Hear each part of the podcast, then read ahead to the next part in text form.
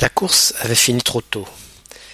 Il était quatre heures et demie et il faisait jour encore, lorsque Maulne se retrouva dans sa chambre, la tête pleine des événements de son extraordinaire journée. Il s'assit devant la table, désœuvré, attendant le dîner et la fête qui devait suivre. De nouveau soufflait le vent du premier soir. On l'entendait gronder comme un torrent ou passer avec le sifflement appuyé d'une chute d'eau. Le tablier de la cheminée battait de temps à autre. Pour la première fois, Maulne sentit en lui cette légère angoisse qui vous saisit à la fin des trop belles journées. Un instant, il pensa à allumer du feu, mais il essaya vainement de lever le tablier rouillé de la cheminée. Alors il se prit à ranger dans la chambre. Il accrocha ses beaux habits au porte-manteau, disposa le long du mur les chaises bouleversées, comme s'il eût tout voulu préparer là pour un long séjour. Cependant, songeant qu'il devait se tenir toujours prêt à partir, il plia soigneusement sur le dossier d'une chaise, comme un costume de voyage, sa blouse et ses autres vêtements de collégien. Sous la chaise, il mit ses souliers ferrés, pleins de terre encore. Puis il revint s'asseoir et regarda autour de lui, plus tranquille, sa demeure qu'il avait mise en ordre. De temps à autre, une goutte de pluie venait rayer la vitre, qui donnait sur la cour aux voitures et sur le bois de sapin. Apaisé depuis qu'il avait rangé son appartement, le grand garçon se sentit parfaitement heureux. Il était là, mystérieux, étranger, au milieu de ce monde inconnu, dans la chambre qu'il avait choisie. Ce qu'il avait obtenu dépassait toutes ses espérances, et il suffisait maintenant à sa joie de se rappeler ce visage de jeune fille dans le grand vent qui se tournait vers lui. Durant cette rêverie, la nuit était tombée sans qu'il songeât même à allumer les flambeaux. Un coup de vent fit battre la porte de l'arrière-chambre qui communiquait avec la sienne, et dont la fenêtre donnait aussi sur la cour aux voitures. Maulne allait la refermer, lorsqu'il aperçut dans cette pièce une lueur, comme celle d'une bougie allumée sur la table. Il avança la tête dans l'entrebâillement de la porte.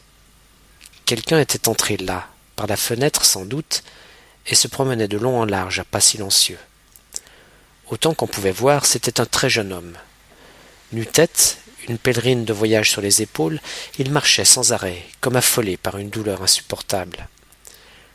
Le vent de la fenêtre, qu'il avait laissée grande ouverte, faisait flotter sa pèlerine, et chaque fois qu'il passait près de la lumière, on voyait luire des boutons dorés sur sa fine redingote. Il sifflait quelque chose entre ses dents, une espèce d'air marin, comme on chante pour s'égayer le cœur les matelots et les filles dans les cabarets des ports. Un instant, au milieu de sa promenade agitée, il s'arrêta et se pencha sur la table, chercha dans une boîte, en sortit plusieurs feuilles de papier.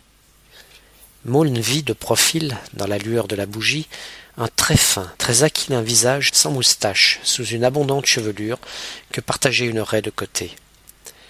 Il avait cessé de siffler.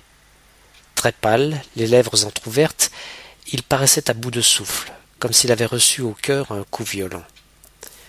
Maulne hésitait s'il allait, par discrétion, se retirer ou s'avancer, lui mettre doucement un camarade la main sur l'épaule et lui parler. Mais l'autre leva la tête et l'aperçut. Il le considéra une seconde, puis sans s'étonner s'approcha et dit, affermissant sa voix. Monsieur, je ne vous connais pas, mais je suis content de vous voir. Puisque vous voici, c'est à vous que je vais expliquer. Voilà. Il paraissait complètement désemparé. Lorsqu'il eut dit voilà, il prit Maulne par le revers de sa jaquette, comme pour fixer son attention. Puis il tourna la tête vers la fenêtre, comme pour réfléchir à ce qu'il allait dire, cligna des yeux, et Maulne comprit qu'il avait une forte envie de pleurer. Il ravala d'un coup toute cette peine d'enfant, puis, regardant toujours fixement la fenêtre, il reprit d'une voix altérée. Eh bien, voilà, c'est fini. La fête est finie. Vous pouvez descendre, le leur dire. Je suis rentré tout seul. Ma fiancée ne viendra pas. Par scrupule, par crainte, par manque de foi, d'ailleurs, monsieur, je vais vous expliquer. Mais il ne put continuer, tout son visage se plissa. Il n'expliqua rien.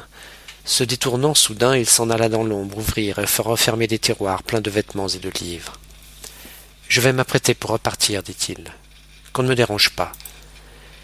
Il plaça sur la table divers objets, un nécessaire de toilette, un pistolet et Maulne, plein de désarroi, sortit sans oser lui dire un mot ni lui serrer la main.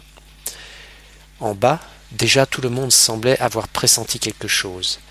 Presque toutes les jeunes filles avaient changé de robe. Dans le bâtiment principal, le dîner avait commencé, mais hâtivement dans le désordre, comme à l'instant d'un départ. Il se faisait un continuel va-et-vient de cette grande cuisine, salle à manger aux chambres du haut et aux écuries. Ceux qui avaient fini formaient des groupes où l'on se disait au revoir. Que se passe-t-il? demanda Maulne à un garçon de campagne, qui se hâtait de terminer son repas, son chapeau de feutre sur la tête et sa serviette fixée à son gilet. Nous partons, répondit-il. Cela s'est décidé tout d'un coup. À cinq heures, nous nous sommes trouvés seuls, tous les invités ensemble. Nous avions attendu jusqu'à la dernière limite. Les fiancés ne pouvaient plus venir. Quelqu'un a dit si nous partions, et tout le monde s'est apprêté pour le départ. Ne répondit pas. Il lui était égal de s'en aller maintenant. N'avait-il pas été jusqu'au bout de son aventure? N'avait-il pas obtenu cette fois tout ce qu'il désirait? C'est à peine s'il avait eu le temps de repasser à l'aise dans sa mémoire toute la belle conversation du matin. Pour l'instant, il ne s'agissait que de partir, et bientôt il reviendrait, sans tricherie cette fois. Si vous voulez venir avec nous, continua l'autre, qui était un garçon de son âge, hâtez-vous d'aller vous mettre en tenue. Nous attelons dans un instant. Il partit au galop, laissant là son repas commencer et négligeant de dire aux invités ce qu'il savait. Le parc, le jardin et la cour étaient plongés dans une obscurité profonde. Il n'y avait pas ce soir-là de lanterne aux fenêtres. Mais comme après tout ce dîner ressemblait au dernier repas des fins de noces, les moins bons des invités, qui peut-être avaient bu, s'étaient mis à chanter. À mesure qu'ils s'éloignaient, Maulne entendait monter leurs airs de cabaret dans ce parc qui depuis deux jours avait tenu tant de grâce et de merveilles. Et c'était le commencement du désarroi et de la dévastation. Il passa près du vivier où le matin même il s'était miré. Comme tout paraissait changé déjà, avec cette chanson reprise en chœur qui arrivait par bribes.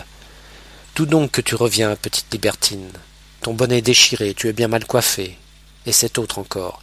Mes souliers sont rouges, adieu mes amours, mes souliers sont rouges, adieu sans retour. Comme il arrivait au pied de l'escalier de sa demeure isolée, quelqu'un en descendait qui le heurta dans l'ombre et lui dit Adieu, monsieur. Et s'enveloppant dans sa pèlerine comme s'il avait très froid, disparut. C'était Franz Gallet. La bougie que Franz avait laissée dans sa chambre brûlait encore, et rien n'avait été dérangé. Il y avait seulement écrit sur une feuille de papier à lettres placée en évidence ces mots. Ma fiancée a disparu, me faisant dire qu'elle ne pouvait pas être ma femme, qu'elle était une couturière et non pas une princesse. Je ne sais que devenir. Je m'en vais. Je n'ai plus envie de vivre. Qu'Yvonne me pardonne si je ne lui dis pas adieu, mais elle ne pourrait rien pour moi. C'était la fin de la bougie, dont la flamme vacilla, rampa une seconde et s'éteignit. Maulne rentra dans sa propre chambre et ferma la porte. Malgré l'obscurité, il reconnut chacune des choses qu'il avait rangées en plein jour, en plein bonheur, quelques heures auparavant. Pièce par pièce, fidèle, il retrouva tout son vieux vêtement misérable, depuis ses godillots jusqu'à sa grossière ceinture à boucles de cuivre.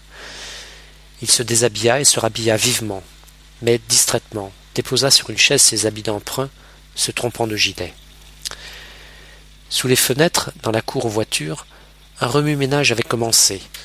On tirait, on appelait, on poussait, chacun voulant défaire sa voiture de l'inextricable fouillis où elle était prise. De temps en temps, un homme grimpait sur le siège d'une charrette, sur la bâche d'une grande carriole et faisait tourner sa lanterne. La lueur du falot venait frapper la fenêtre. Un instant, autour de Maulne, la chambre maintenant familière, où toute chose avait été pour lui si amicale, palpitait, revivait. Et c'est ainsi qu'il quitta, refermant soigneusement la porte, ce mystérieux endroit qu'il ne devait sans doute jamais revoir.